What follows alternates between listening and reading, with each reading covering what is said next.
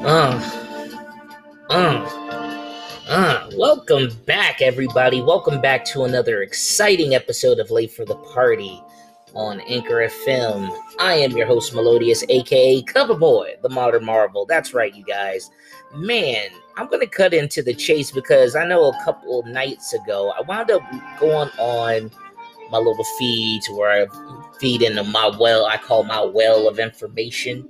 Man, dude, I go on and you know, I'm just going over and I see the guy, the devs from Lizardcube put up on their Twitter that they just did like a mock up, a mock up of a Garou Mark of the Wolves 2. It's just a mock up. I mean, but dude, the ill-fated game that never got a chance to come out after doing a dope classic like Fatal Fury or of the Fatal Fury series franchise, Garou Mark of the Wolves. That is just so trippy. And like looking at how they did it, and they were just doing their whole work and scans and all that. And I'm just like, man, the guys at Lizardcube, man, these guys have really got stuff going because not only that they've done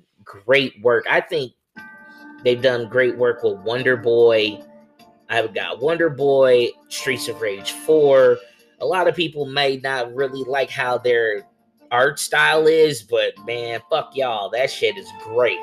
You know what I'm saying? I'm loving every bit of those two games of mine are in my rotation because it it gives it's that classic feel that I love playing, man. And honestly, Lizardcube has got to be probably one of my favorite sleeper favorite sleeper developers right now. You know, like they're on par to me like with like Arc Systems and Platinum Games on like all the stuff that they like bringing out. You know what I'm saying? This is like my sleeper, my sleeper developers of like this is who I rock with right now. And like I said, with Streets of Rage 4, they said that as they said, Dotemu said that they're gonna come out with cons um come out with more of it, but it's gonna take a little time hey, take all the time you need because if you bringing out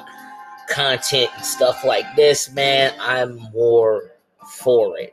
But if they did, and I mean, just I mean, just looking at this mock-up, like they did a mock-up of Rock Howard about to do battle with one of uh, Fatal Fury's new uh, Mark of the Wolves new characters called Boss Fur, but you know, they're not doing it anymore. So, I mean, it sucks because there's, I mean, Fatal Fury. Um, I mean, I keep saying Fatal Fury, but it's called Garou. It's the same thing, but it's just, it's one of those games that I think that I give props to SNK because like when they make changes to their games, they run with it. I mean, they'll change even the fighting styles of like certain character. They'll even change the fighting styles on certain characters. Like,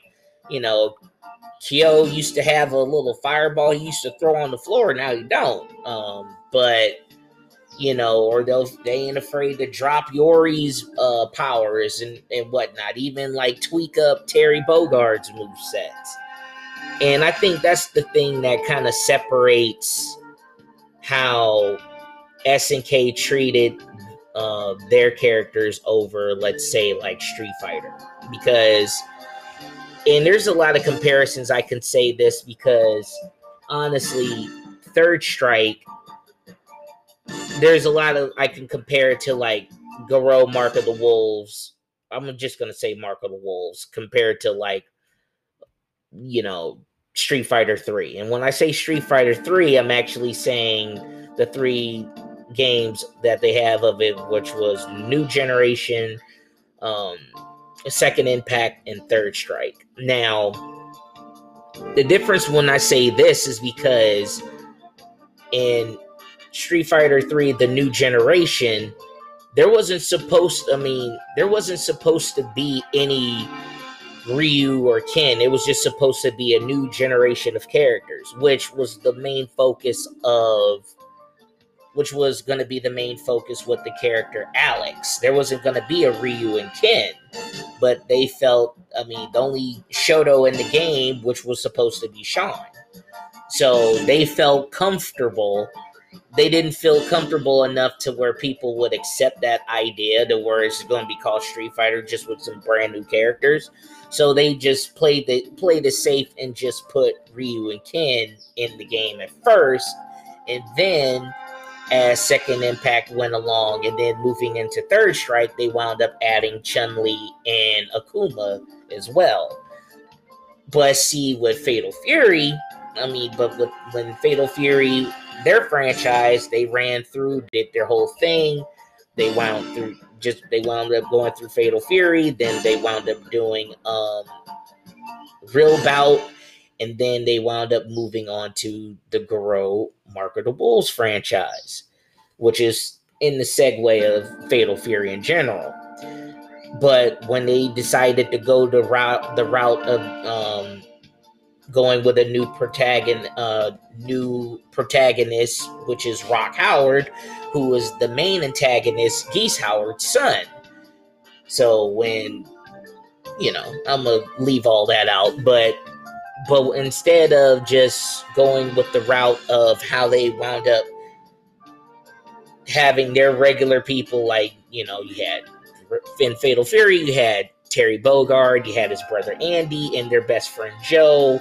And in part two, then they added Mai and Kim and whatnot, and those were the usual people in rotation until Garou Mark of the Wolves decided, okay, we just want to focus on the new characters, but instead of just focusing on everybody and adding everybody into it while focusing on the new characters, because we want to give the new characters some time to shine. So they just decided just to keep one character. So they just kept Terry because Terry is connected to Rock because uh, to Rock Howard because he's been taking care of him after the death of his dad, after the death of Geese Howard.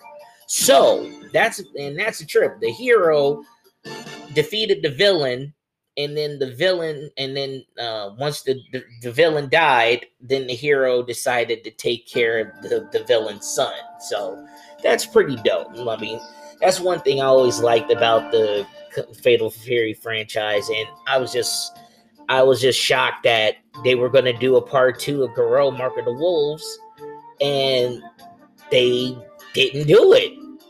But when I see stuff like this, and Lizard Cube is obviously on that road to where they're trying to bring back games like Wonder Boy, Streets of Rage 4, you know, look, uh, and then you see stuff like Garou Mark of Wolves 2 mock up, and then they show how they would see how it would look and everything. And I'm pretty sure SNK isn't going to use that idea. I mean, they'll use that idea to bring it back out, maybe, hopefully, but I mean, they're not going to touch. I mean, they they they probably wouldn't even rock with um they probably wouldn't even rock with them like that honestly. And that kind of sucks because you see a concept, you see an idea, and Lizard Cube has got stuff rolling for them right now. And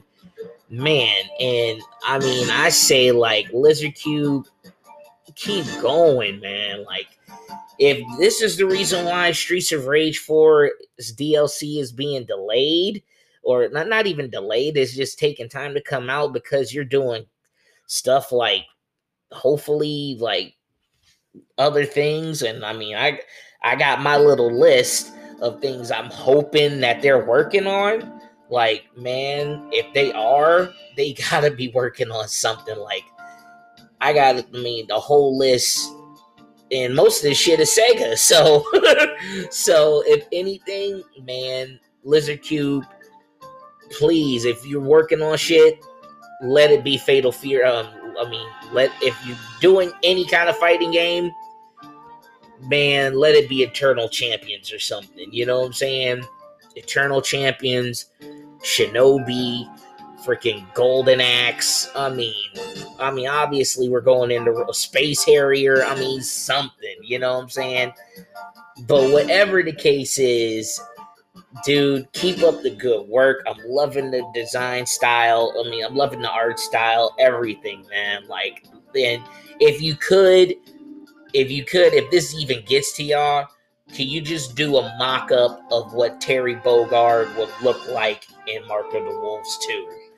I mean, and that's always been one of my favorite designs of how Terry Bogard looked when he got older instead of just rocking the hat and you know the short sleeve vests or the sh- jacket and the chucks started getting a little older a little more grizz grizz grizzled you know.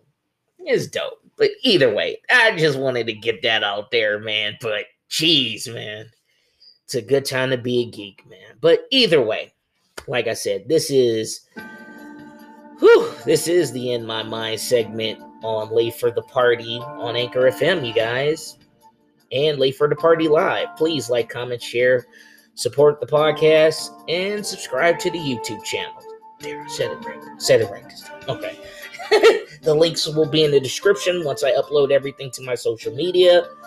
You can also find me on social media once i upload everything to in the description of once i upload everything on on the youtube channel and whatnot. But also check out the cool merch on teespring.com.